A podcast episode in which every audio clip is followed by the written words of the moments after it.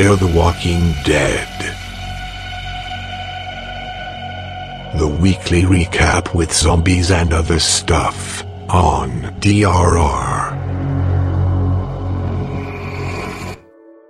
So close, Jet so far. So nah und doch so fern. Lautet der Titel der zweiten Episode von Fear the Walking Dead. In der sich das Szenario einer Zombie-Apokalypse scheinbar auf dem Hintergrund von Max Brooks World War Z, Zombie Survival Guide und dem Forschungsmodell Infection Disease Modeling Research Progress aus dem Jahre 2009 unter der Leitung von Philipp Munz stützt. In dieser Analyse wollen die Verantwortlichen mit ihren Berechnungen eine Ausbreitung von Infektionskrankheiten simulieren, um daraus resultierend diese effektiver zu bekämpfen. Wer eine Zombie-Attacke Herr werden will, soll der Invasion der Untoten möglichst schnell und entschlossen entgegentreten. Andernfalls ist es nur eine Frage weniger Tage, bis die Stadt von den Untoten übernommen wird. Zitat Munz. Nicht ganz so pessimistisch sieht es da Professor Neil Ferguson vom Imperial College in London.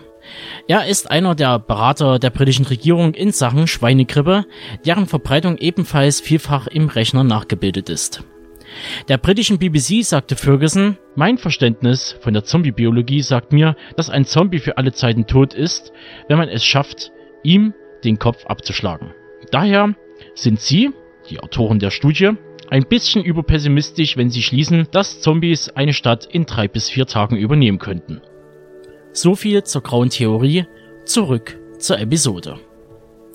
Diese schreitet auf der narrativen Ebene mit dem vorgegebenen Tempo des Piloten fort und bringt das oben angedeutete Szenario gut auf den Punkt.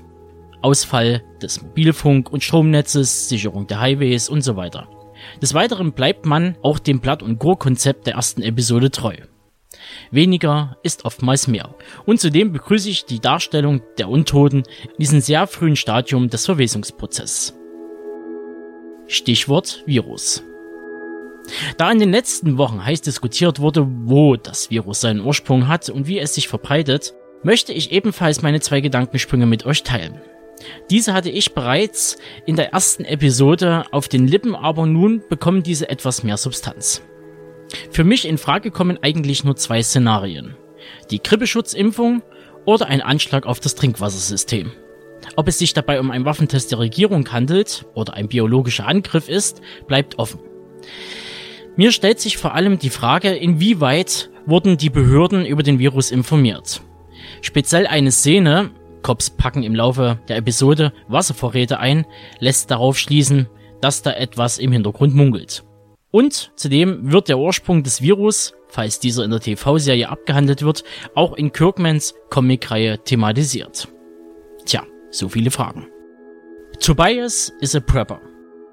Mit Klischees ist es ja so eine Sache. Keiner mag sie, aber sie finden dennoch einen Weg in etablierte Formate des Jahres 2015. So auch beim vermeintlichen Nerdkid Tobias, das alle Schubladen bedient, PC-Junk, Pickel, Dick, die einem so einfallen, wenn man jahrelang The Big Bang Theory geschaut hat. Dabei hätte es diese Serie nicht nötig, auch noch den dümmsten Zuschauer alles vorzukauen. Tobias, gespielt von Lincoln E. Castellanos, ist ein Prepper.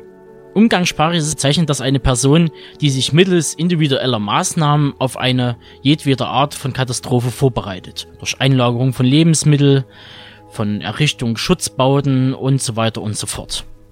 Alles weitere findet ihr natürlich noch in den Show Notes und da könnt ihr das alles nochmal nachlesen oder halt nachhören, dank D-Radio, die dazu einen kleinen Beitrag verfasst hatten.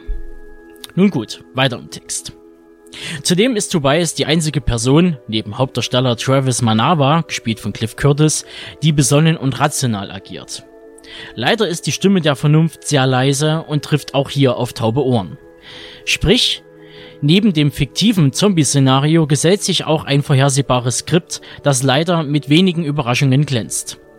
Dabei kann ich mir jetzt schon ausmalen, was in den nächsten Episoden passiert und das sollte in den Zeiten von Breaking Bad, Hold and Catch Fire und vor allem dem horizontalen Erzählen besser laufen und nicht so arg auffallen.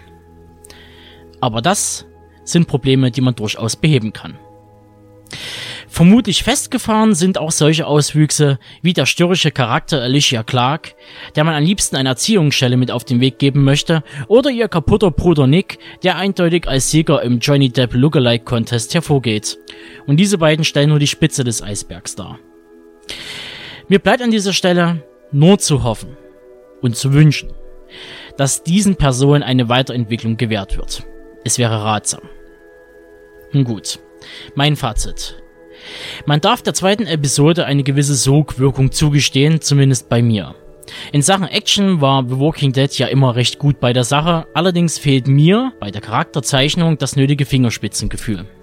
Das sind zwar Probleme, aber keine, die man nicht kitten könnte.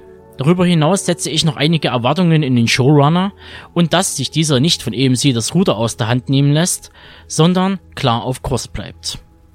Aber die Chancen stehen schon mal soweit gut und alles weitere erfahren wir dann in und von The Dog, der dritten Episode. Bis dahin, goodbye.